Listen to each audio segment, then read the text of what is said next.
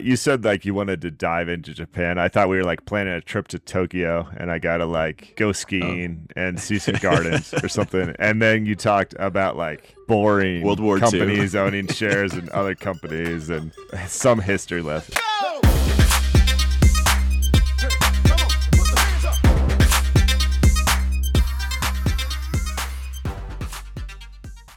This podcast contains the arguably witty banter of two friends, Skippy and Dougals, that like to debate about investing.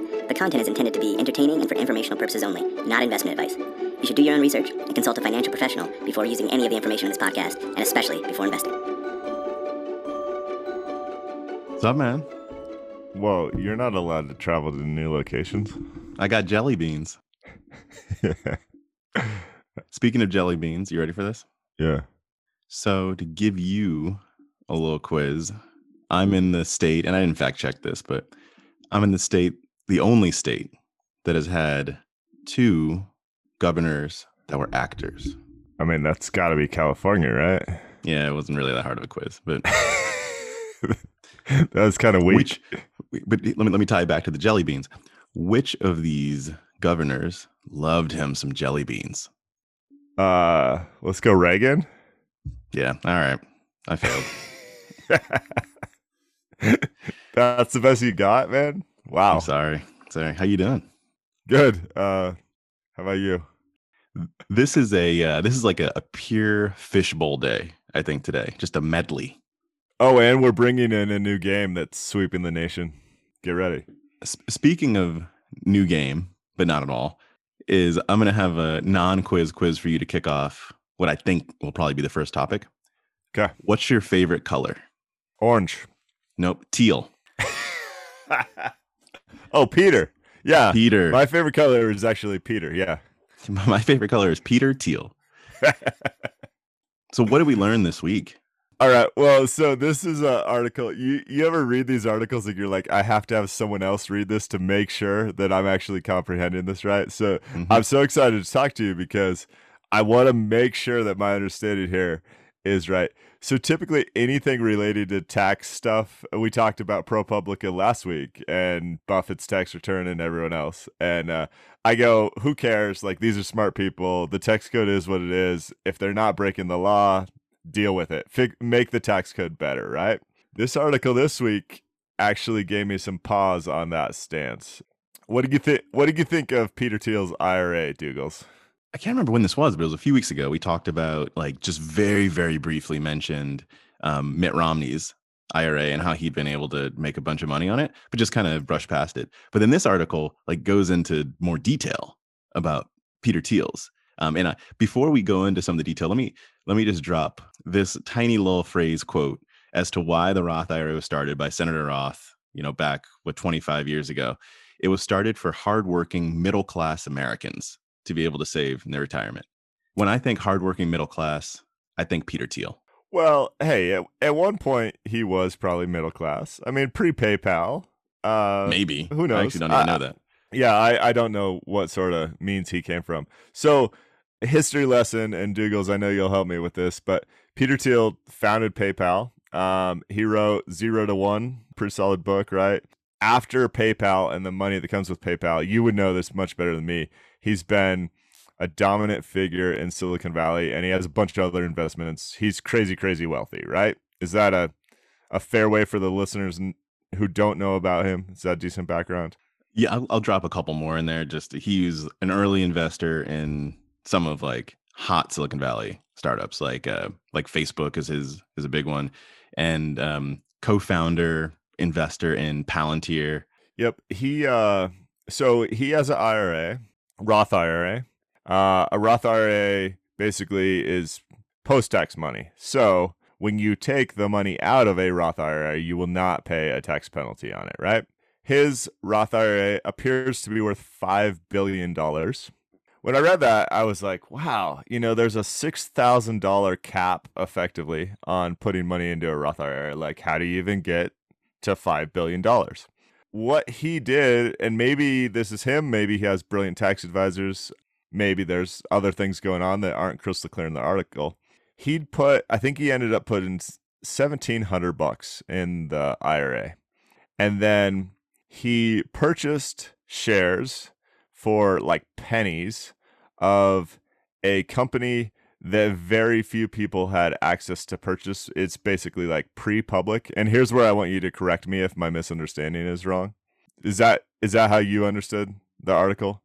That's what I read, which was surprising. I thought he would have done this in a different way, but that's what that's Yeah. what I understood. So, just for the listeners to try and hammer home the point, he buys something that's true value might be a hundred bucks a share in the very near future, but he's able to buy it for pennies per share.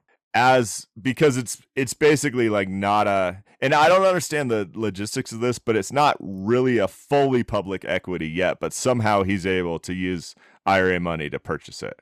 This categorically, I think, is a similar thing to what um, our good friend Mitt Romney um, did.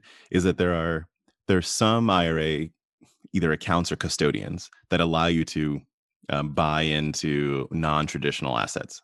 So, like most IRAs, your standard, I don't know, Charles Schwab, wherever, Fidelity, wherever you're getting your IRA, Yeah. you buy stocks, you buy whatever is available there. Yes. But then some IRAs, you can buy you can just buy other things. I don't know how they they make that happen. And so Mhm. I think this is a case where he's buying options effectively in in a startup or or early shares, right? In a startup, RSU, something like that. Yeah, right. So and and I don't want to bore people with the logistics of it all because the the key point is he has access to some sort of investment that the large majority, like more than 99.9% of people would not be able to buy for that price at that time.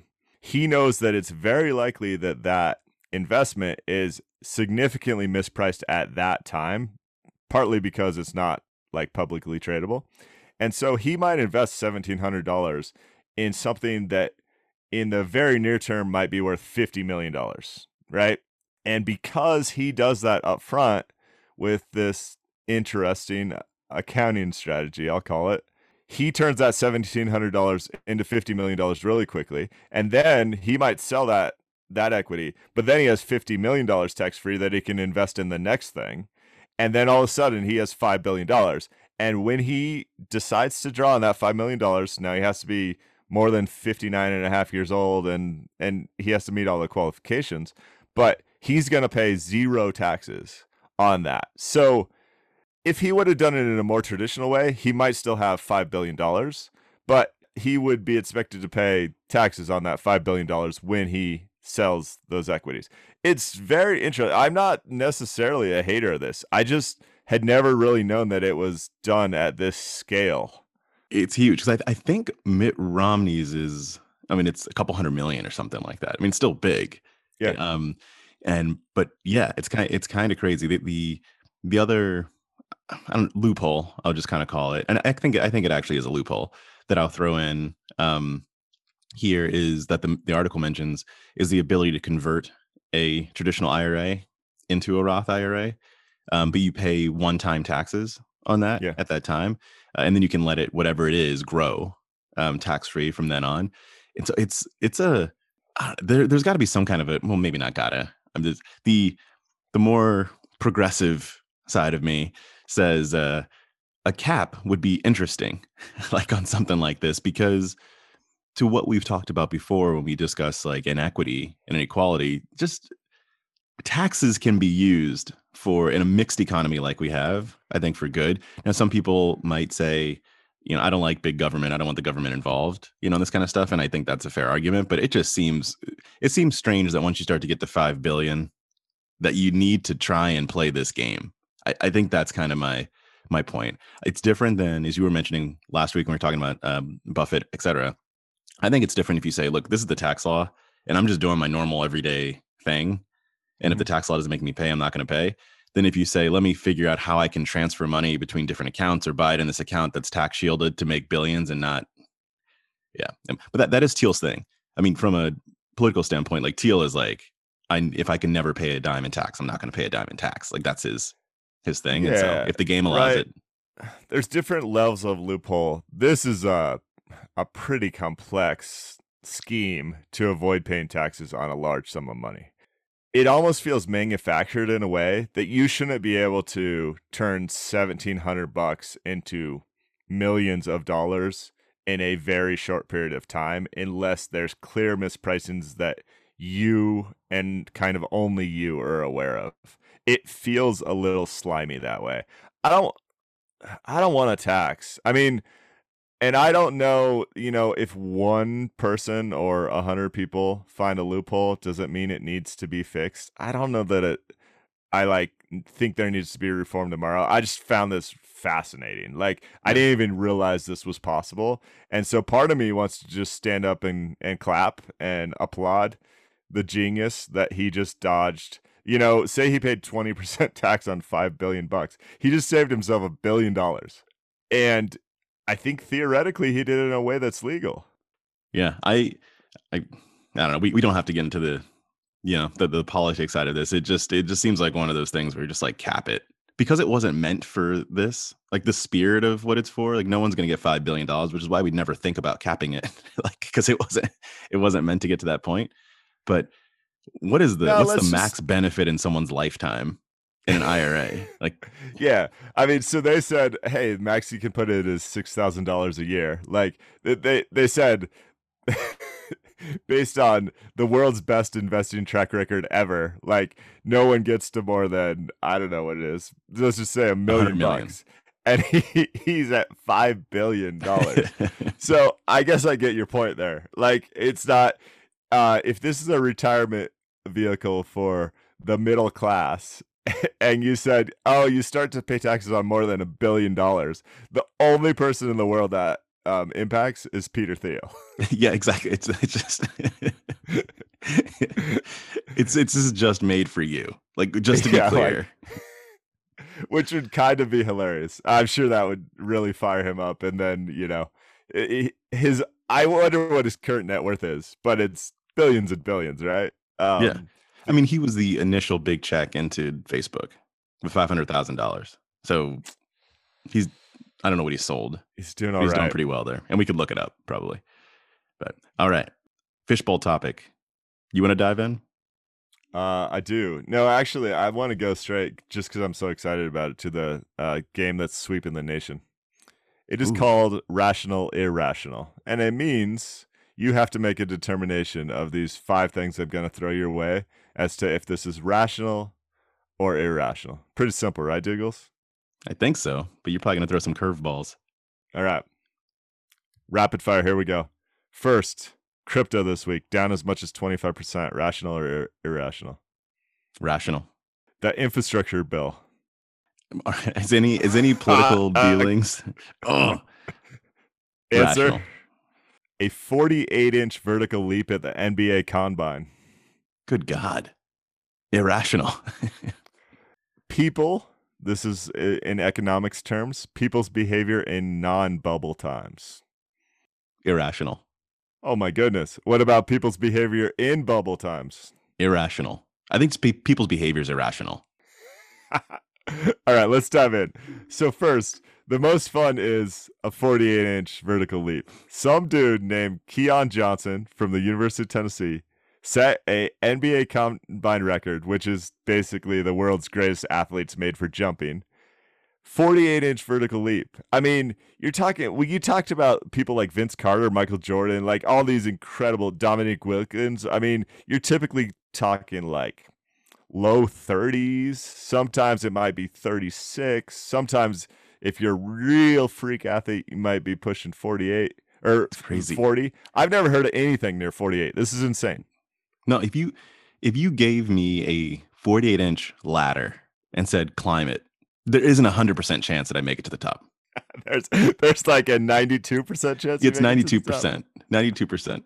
So jumping to the top, that's insane. It, it makes me think it's like a almost as freakish as you watch that 30 for 30 with Bo Jackson when he jumps out of the pool.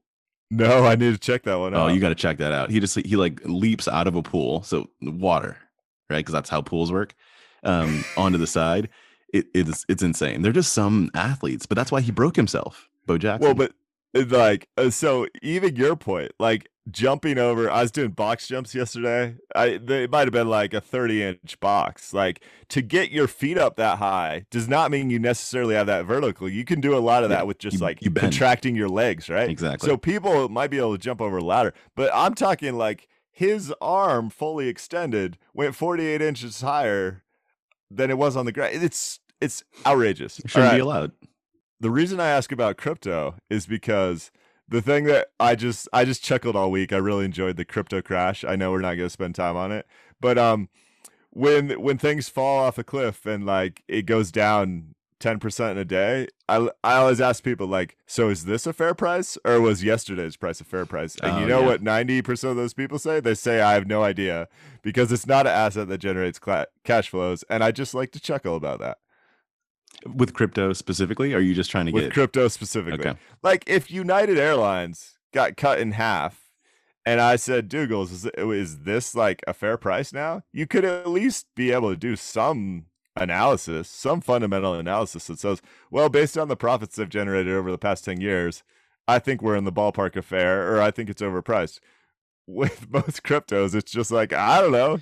It was 40k last week, so now it's 30k. What does that mean? Do you think it's fair okay when you take and we, you you separated out a bit like some cryptocurrencies like dogecoin which is started as a meme as a joke you know Yeah. to pay jamaican bobsledders or whatever and now has you know has become whatever it is now but then you separate out those from the ether or bitcoin you know side of things potentially not that necessarily you can value either but but there probably is a separation Yeah. if you make that separation do you think it's rational or irrational what i'm about to say. Do you do you think if we look at bitcoin to say the value is based on probabilities of it becoming a mainstream currency? And like if if it does that then it's probably worth what x. And if it doesn't do that then it's probably worth zero and like effectively it's just whatever the probability between those two things is and so when you have something someone like china that cracks down then you go oof well i don't know Yeah, I know. I think that's actually a rational thought. I just think that's a really tough problem to solve. Um, but I am loving people that attempt to solve it. Or for Ether, because Ether is like the main system that allows you to buy NFTs or do a lot of like the crypto transaction and the crypto businesses that are built on top of things are built on top of Ether. Theoretically you can build some models that say this is how that impacts the supply and demand equation there and therefore you can estimate a price. What i was kind of joking about is uh, 95% or more of those so-called investors aren't doing that analysis. Oh yeah. And so so you or any analysis. is the fair price of bitcoin 10k uh $10 or 60k and they go well i don't know. It's 60k like two months ago so i like that. That seems good. And that that point is is what i love generally about the phrase buy the dip whether it's about crypto or otherwise no matter Yeah. what the dip is. No that if you follow the the crypto social media diamond hands hold whatever it's like there's no like guys this is the true value of this asset is this because of xyz so it just dropped below that so you got to buy it. It's just like no i bought some at a price that's higher than today so if i it's in my best interest to yell from the rooftops buy some because otherwise i'm losing money. Like that's what's happening here. Yeah. A couple days ago i i don't think this analysis would be possible at least not with any capabilities i have but a couple days ago i was reading some headline about jim Cramer yelling probably literally Yeah. yelling about you know buy the dip on whatever five these five stocks and i was just really curious if there was some way that you could look at um, any time that a pundit says buy and then look at the the performance over the next year like i'd just be curious as to what what that uh, that breakdown would be it's probably ramp random for me? Uh, you want me to show off my 48 inch vertical? They they've done this frequently with Jim Cramer. Jim Cramer's stop stock picks underperform. It's well documented. If you follow, i gotta read up on that? this Mad Money. Yeah, I'll send you an article or two. Man, and I'm not hating on Jim then. Cramer. Like he's a smart guy. It's just what happens when you have to talk that much, and what might be happening to- to us, Dougals, when we have to talk as much as we do on the pod, is you unfortunately say some stupid stuff, and he has to fill content every week. And yeah, it's well documented that his stock picks do not; they underperform. Uh, what what percent spot. of the of the S&P 500 has he suggested you buy. Pretty much like 112%. I mean, it's just which CEO is re- willing to come on his show that night because that's how he's going to spin it. I mean, people know that's a sham, right? I don't know. He's I'm not. I don't like talking trash about people. He's a good guy and he's a smart guy. Just don't necessarily small, follow his picks or I buy I gotta look, I gotta look buy. into I gotta look into uh to some of those some of that research though. It's interesting. It's not it's not surprising. I, I want to reset. I know we're going to talk about the infrastructure bill for uh in a little bit, but um I want to talk about people in non-bubble times and people in bubble times. Okay. So I'm reading a new book called How Markets Fail. Uh, it's called The Logic of Economic Calamities. It's by John Cassidy. Yeah, and I actually don't know much. I, I love it. that book. You read it? Okay. Mhm. So the thing that struck me in the intro is he talks about Adam Smith and the invisible hand, a lot of like economics from the Chicago school and Dougal's uh, if you want to give a basic history lesson, feel free. But the the way I'd say it, the thought of the invisible hand is there's a natural balance of supply and demand in rational times that typically sets prices in a way that makes sense. It makes sense for the consumer, it makes sense for the company providing that good, and generally, free market economists say all is well, um, things are good. What John Cassidy talks about is he might back that philosophy in a, a typical rational time, I'd call it, like a, I don't know, 2015. Eh, I'm just throwing out a, a year. Um, what he Yeah, says is just like a time where nothing's going on. yeah, like you know, it's that's kind of a natural balance of things. But he makes this clear distinction for rational i- irrationality that happens in bubble times, and it's just a, a interesting concept. So he says in bubble times, and let's talk about Dogecoin as a bubble. I don't think that offends anyone, and I'm I'm not really I don't care about Dogecoin. I'm just talking about bubbles. We can talk about tulips or anything else. He says the rational behavior that's built into the human psyche continues to act rational in a bubble time in a way that turns the larger behavior into irrationality for like all consumers. And so what he means by that is if I am watching Dogecoin go from a penny to like 66 cents in I think it was something like 4 months. It's not irrational of me to be like, have you seen how many people are getting rich off this thing? Like, I want to get rich. Think of the impact that that could have on my life. So, me individually, I might put my life savings into that thing. Now, this is an example. I obviously didn't do that, and I obviously wouldn't do that, but some people have. And he argues that they are actually acting rational at that point in time from their personal perspective, being caught up in that bubble because they're going, everyone else is getting rich. I want to get rich too. It'd be dumb not for me to get rich. But what that does when enough people fall into that trap is you get a general irrationality happening. And that's basically what creates a bubble. I don't know that I believe this or agree with it, but it really made me think. What do you think? Yeah, I I think the the thought I haven't read that book in a little while, um, so I don't remember the like the exact detail of of what he laid out. But I think if you if you take the the approach that generally people would operate in their best interest, and the definition of rationality is doing what's in my apparent best interest. Yeah. And then say, but if everyone operates in their best interest, then that's not in the best interest of the the whole or something like that. You know, maybe I can get there. I think just I always think people are irrational for the most part. That, that's my, that's my take. I think that most most of the time people are are not thinking in a holistic manner, which is my definition of rational.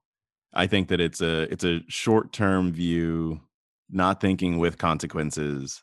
I don't know. I don't want to Okay. be negative on society. I just I just like generally think that that's how people are. No, so I love this because I think maybe all that's happening here is a it's a nuanced definition of what is rational. And what he had me thinking about is when he talks about rational irrationality, you could be rational for that 5 minute stretch or that like 2 hour stretch or that like decade or lifetime long stretch. And I think society defines rationality as like rationality over a longer period of time. And I think that's probably the right definition. But I never thought about a rational decision with a time frame assigned to it. Hmm, yeah, and if you do that, what's rational, the definition of what's rational changes. Yeah, that is that's pretty fascinating. I want to go back and read that book. I, I remember just really liking that that book a lot. Yeah, I think it's solid. Um, while we're doing book review stuff, I read uh, two other books this week that I would recommend. One is called Just Mercy, uh, refer- referring to like true, like justice in terms of mercy, about an appellate attorney in based in Alabama. I think his name is Brian Samuelson. Uh, crushing, really, really tough read about racial inequities in the South with our prison system and the death penalty and everything else. Um, but but I would encourage people to check it out if it's all at all of interest to you. I think it's really good background knowledge. So I wanted to mention that. And then I read a book called Exercised by a Harvard uh, professor uh, that I would also recommend if if you're into that sort of thing. Just breaks down is, that- is that like The Exorcist? Or no, it's it's about the myths uh, relating to the exercise in uh, Western civilization and what's actually true and what's not. And so he he studies a lot of um, what's the right terms? Basically, tribes where technology and almost farming haven't taken over the lifestyle yet, and compares their lifestyle to the modern Western culture and breaks down some myths about when exercise is good and when it's bad and how much you should actually need. So side topics dropping there, knowledge. but decent books um, if you're into that th- sort of thing. dropping knowledge. Love it. Should we talk infrastructure?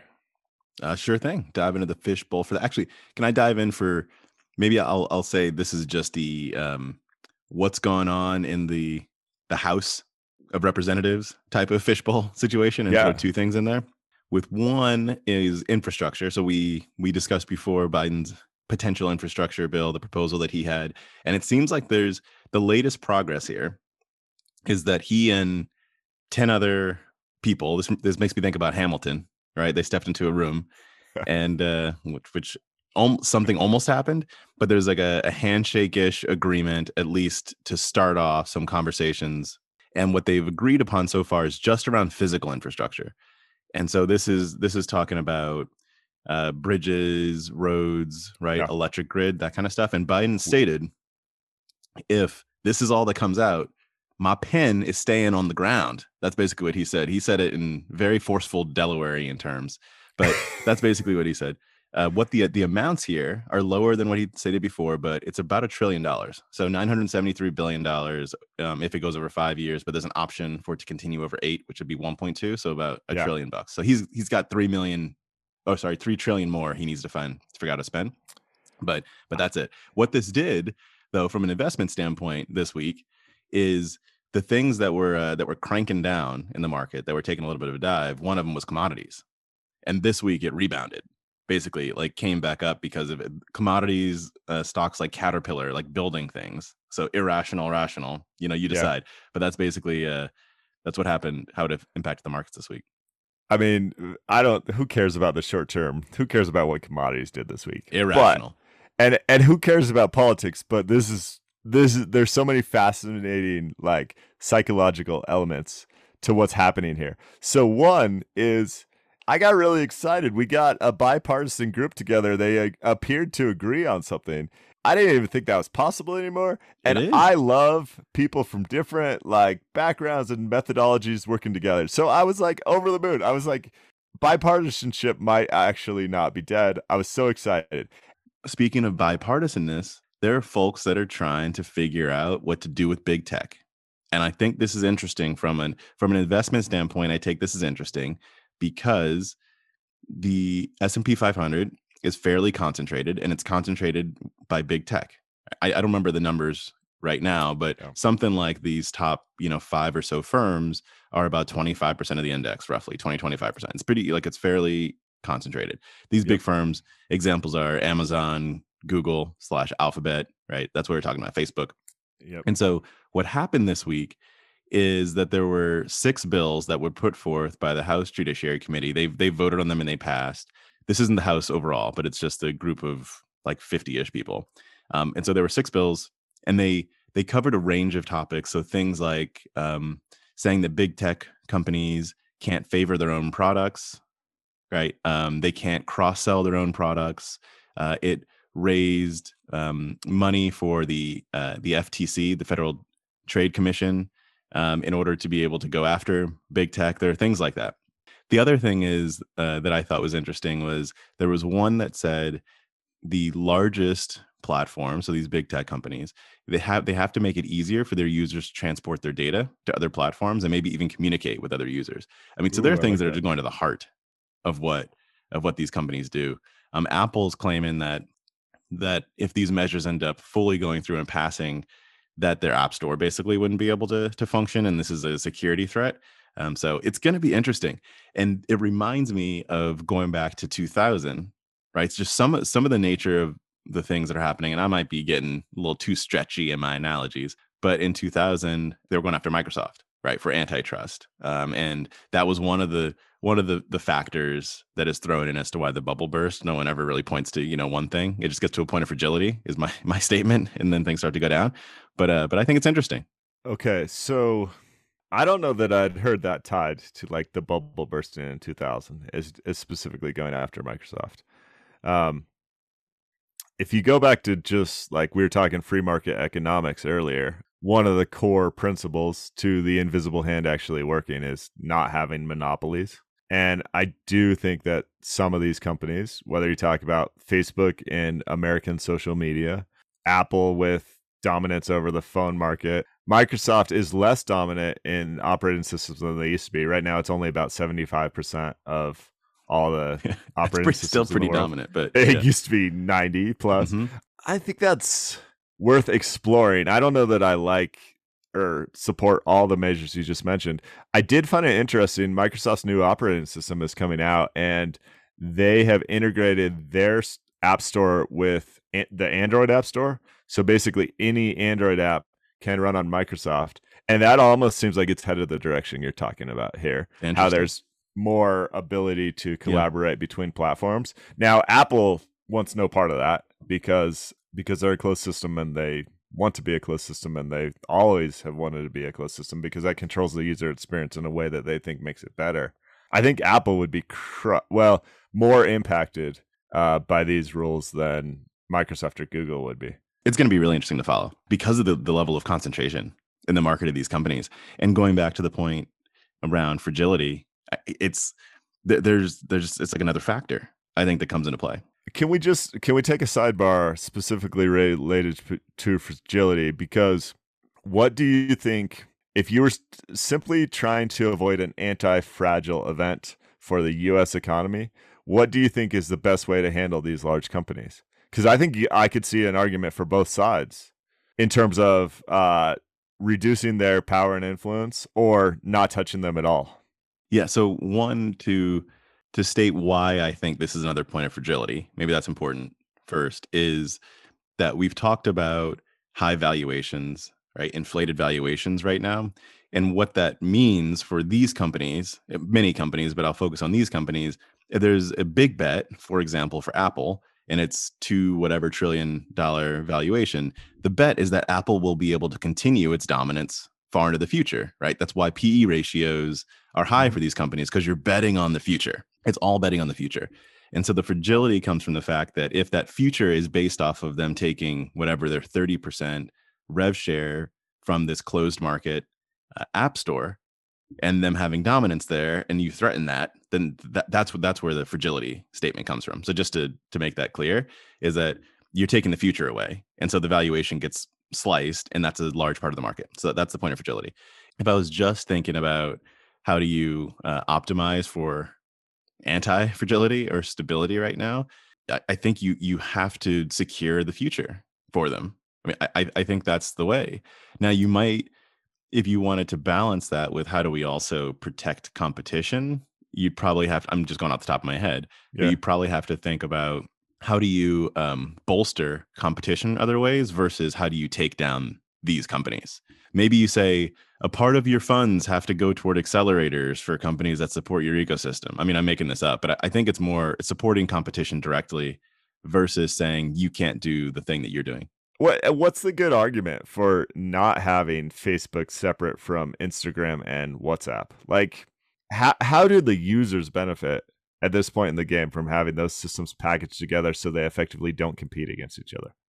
If they're I don't use like Facebook or Instagram, so I, I don't know like specifically, but where the benefits would have to come from if there's some kind of like cross-functional synergy that exists. Like if there's if there's benefit from you posting on Instagram and that that photo can also pop up on Facebook or you easy if share. I don't know. Like I, I'm I'm not I don't know about social media specifically. I'm not sure. I can it's more from uh like I could probably talk more to like the Amazon side of things where they benefit or the benefits from Apple of like that that makes more sense to me.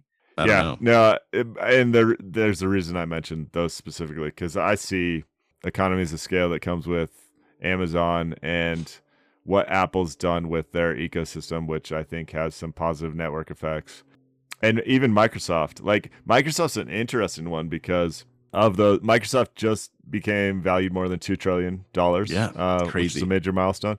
If you look at like Apple, which did that before them, still Apple's revenue numbers, it's they're less dependent on basically profit from selling the iPhone, but that's still what 70ish percent. It, I mean, it used to be like 80 or 90 percent. It's still the large majority of their revenue. Microsoft has like a five-legged stool in terms of their revenue figures. Um, That's a secure from, company. Well, yeah, but so it, when you talk about potentially breaking up some of these tech giants, like that would be an interesting one because Apple, you can't, I don't think, tell them not to sell the iPhone anymore, right? So even if you tried to break up Apple, you still have one conglomerate that manufactures the iPhone that is going to make that's going to be worth like more than 1.5 trillion dollars. You could theoretically take the other stuff elsewhere, but again, that's core to their operating system. Like that's core to how their devices work. So I don't know how you split up Apple. Is is there a, this might be too much of a leap, so I might clip the other side of the pool and break my forehead. But if we go back to the beginning uh, of this conversation, we were talking about your favorite color, teal. Yeah. Is there an analogy here where we're saying like about capping? You know, because I was mentioning like, yeah, m- maybe someone can do this and you could take advantage of this, but cap it at some point. Am I wrong to make a statement there and not to make a statement on the side of the businesses where you say, actually, it's highly beneficial for you to create these network effects, but but then you have to cap it? You have to cap the gain somewhere?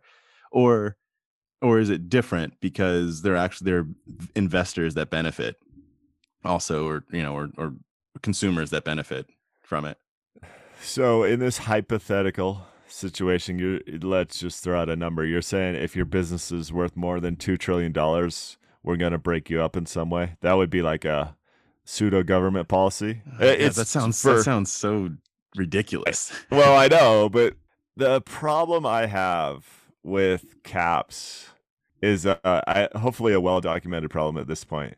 The true value of your company in the stock market is often disconnected from the true value of your company.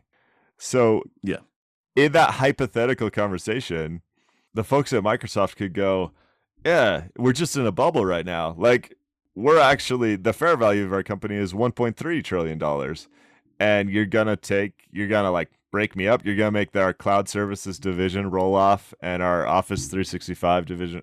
I don't know. I don't really yeah, you, you, you can't do that, that. willy-nilly. Yeah i mean it's that's it's a hard that's a hard problem to solve of and where's the line of being too anti-competitive it's a it's a, this is a tough one i think it's gonna it's gonna be pretty interesting to follow I think, to see what happens with these organizations. Uh, and there will be impact on the market. Yeah, there will. I Can I jump in the fishbowl? You. you ready? Oh, you got something? You got, you got a I quiz? Got, I, I, got something. Okay, roll um, with it. Um, all right, so I just couldn't resist. Credit Suisse came out with their global wealth survey uh, oh, yeah. in June, and there's uh, two things I want to ask you about. So the richest continent in the world is North America. Uh, probably not a surprise and the poorest country can, can you guess in the world. Which country probably contributes? the most to that? I can't. Hey, don't hate on the Canadians. All I- that's true. All right, continue. Um, Sorry. the poorest continent is Africa. What is the uh, difference in wealth between your average uh, a adult in uh, North America versus your average adult in Africa? I would say it's probably a 50x difference. Very close. So, according to the 66 times, the, it, all these numbers are in USD. Uh, wealth per adult in Africa, 7,300 bucks. Wealth per adult in uh, North America, which actually seems on the high side to me. Uh, it's probably average, which is why it's skewed, is about $480,000. It's got to be. The one other thing I wanted to to talk to you about is um, dollar millionaires throughout the world. So, if you look at all the millionaires and convert their currency back to U.S. dollars across the world, and you say, where do these people live? What percentage of dollar millionaires live in the United States versus the rest of the world? How about 25%? 39% of all millionaires Wow. live in the US. The next highest percentage, you have a, a guess for which country that might be? China? Killed it. 9% of millionaires live in China, followed by Japan at 7%, Germany at 5%, the United Kingdom at 4%. What's tricky about these numbers, it goes down from there. A lot of Europe is represented.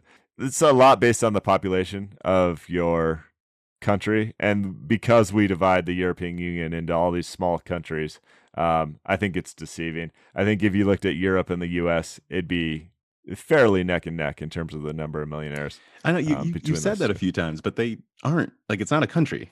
So Uh, It's I know, like, but it's it's, not fairly arbitrary. It's like if we called if we called Texas and California and New York their own but they're, countries. but they're ruled by the same overall government. And so it is like there's a difference.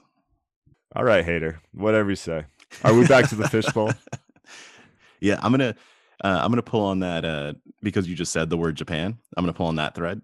Okay. Um, so I've been over the past few months, uh, just dipping my toe a little bit into looking into Japan because it just it's so interesting.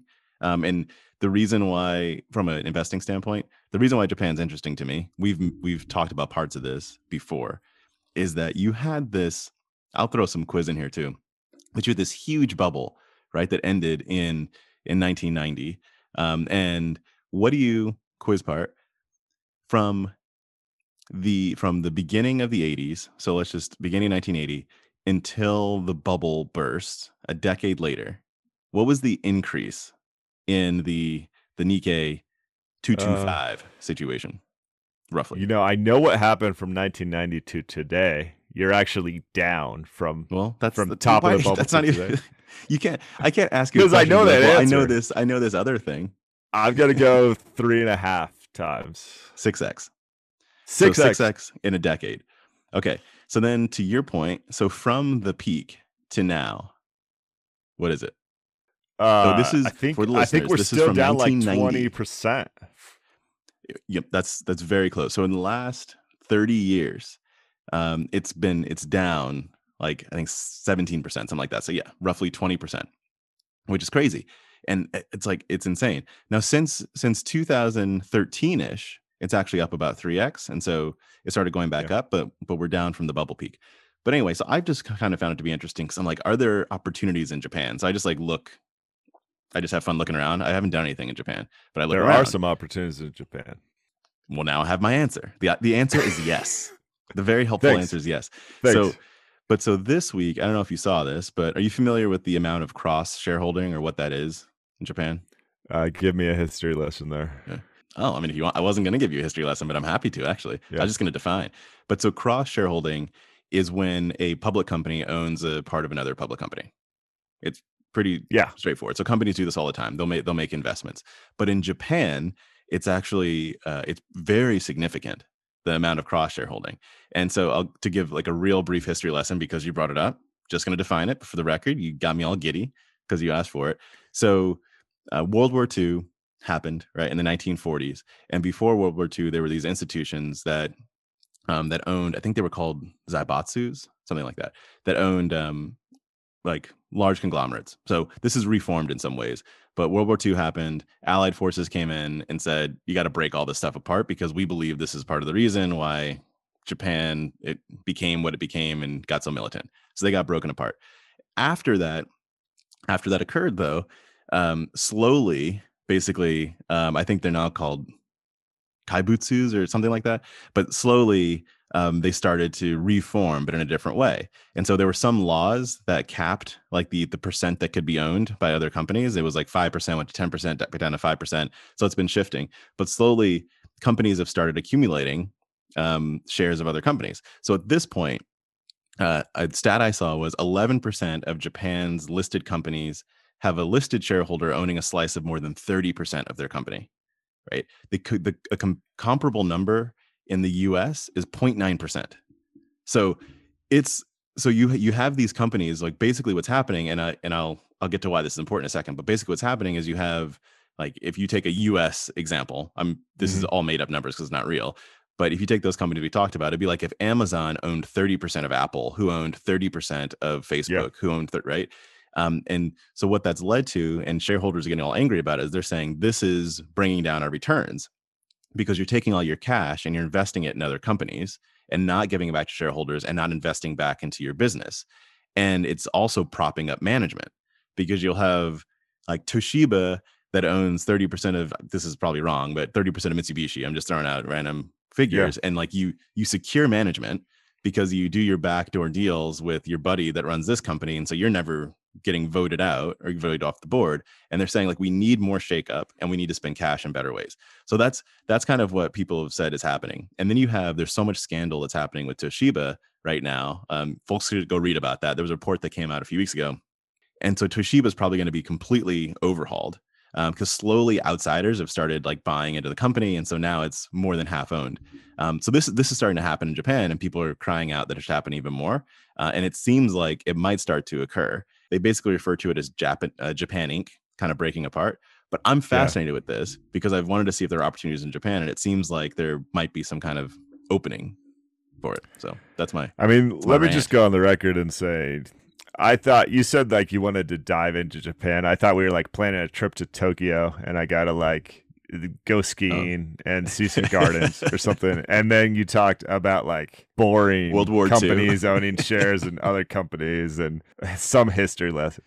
That's actually fascinating. Uh, it's really, really fascinating. What I would have never immediately thought of is like, hey, I'm the CEO of Toshiba and my buddy over here is the CEO of Mitsubishi, and we both want to live long and conquer. So I'll just buy 30% of his company, he'll buy 30% of mine, and it will be really tough to get the shareholder power to kick us out. That's a very interesting idea, and that would stagnate development and growth. So I'll bet you that the the people that have more time than me, if you do a deep dive into Japan, could really find some potential deals in terms of mispricings because of how complicated the ownership, the company ownership is. Is there a good article or two we could throw on the Twitter, or have you read any good books about Japan Inc? Because that is kind of a fascinating thing. I haven't read any books, but yeah, I'll I'll, uh, I'll grab up a, a couple things that we can throw out there. That won't they won't all be recent, but I'll, I'll find some stuff because I, I I think this is really interesting, and so I think something's going to happen over there. Is that's going to be an unlock? That'll be fascinating. All right. Anything else in the fishbowl? The survey from Lending Tree. So it, this is uh, this is the most American thing I think I can think of. The first couple facts that come out of this. So one of the questions they surveyed roughly 2,000 people, and about half of those said they were investors today, and the other half said that they weren't. Of these people, there was a question that's what's the best way to spend an extra ten thousand dollars, right? And wait, the, you you need to answer that question before you tell me what the survey did. Dogecoin, bro. so first of all, I just want to say that's a stupid question. What's the best way to spend ten thousand yeah. dollars? You but go to any store and buy things. money is to buy goods and services. So, like, do they mean invest when they say spend, or like what? Well, that that's what. They're if you have ten thousand dollars, like, what is uh, okay? W- what should be the use of funds, basically? And so, the answer to this question, the number one answer to this question was pay off debt. right? 44% of people came back and said pay off debt. Right. The other the other responses were um, split it between investing and pay off debt. 15% said just invest it. So what's yeah. so American about this is not that answer. What's so American is a combination of that answer and then there's the question of have you taken on debt to invest and 60% of people said yes. So so they basically say wait, if wait, I get wait, 10 that's nonsensical. Like that if I get $10,000, what should I do? I'm going to pay off debt. What I actually did do is I took out debt to invest. And they broke this out by uh, generationally. So 80% of people said that, of Gen Z, sorry, said they have taken on debt to invest. 60% of millennials said they have. And then so it just gets lower and lower. Gen X. Wait, wait, wait. Sorry. Yeah, I know I'm all over the place today. Isn't Gen Z like, aren't you like younger than 22 right now or something? What is Gen Z? Like, um, I think Gen Z.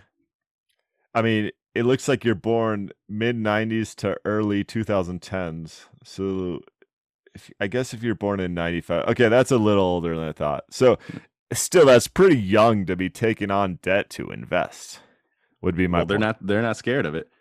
And then so so then you get um, baby boomers is the last category, and it was nine percent. So it just gets the older you are, the less likely you are to have taken on debt to invest. Not it's it's the 80% is the crazy number, I think, for yeah. Gen Z. That's the crazy one. The types of debt are number one is personal loans, 38%. Then there's borrowing from friends or family. 14% said they went into credit card debt. Now, here, here's a kicker. How consumers invested the money they took on debt for. What percent of people that took out debt to invest did it for their retirement? I, I mean, these results are nonsensical. I don't, 10%. Who knows? 37%. This is can we get some of these people of, on the we, podcast so I can yell at financial them? education like everywhere. This is this is crazy. Okay, let's just hit on a couple of those facts. Our listeners are way too smart to get caught up in any of this, but a typical interest rate on a credit card is like 22%. The best investors in the world are lucky to make 22% yearly returns taking out debt from a credit card to invest is the worst idea I could possibly think of. I can't disagree with that. Okay. And and it's it's part of the it's part of the uh you know the danger that we've talked about before when you're looking at no I bought Tesla and it went by 7x like 7x is the average annual return. And so of course I'm going to take out that couple that disappeared that came out with that video about how you buy stocks on the way up and the way down yeah, and then we never they're, heard they're not again. around anymore. Yeah. This is craziness. I just wanted to share some of those facts I thought was interesting. We're in love with, as you mentioned, as a federal government, in love with debt. Yeah. And as individuals, we're in love with debt right now. These interest rates, man. Whoo, Nelly. I tell you well, what. Well, so here's the thing with those survey results. Uh, give it a little more thought. Here's here's I think it tells a rational story because what it says it, you this was your second question rather than your first question, but the second question says people are willing to take on debt to so-called invest. Uh, very poor idea.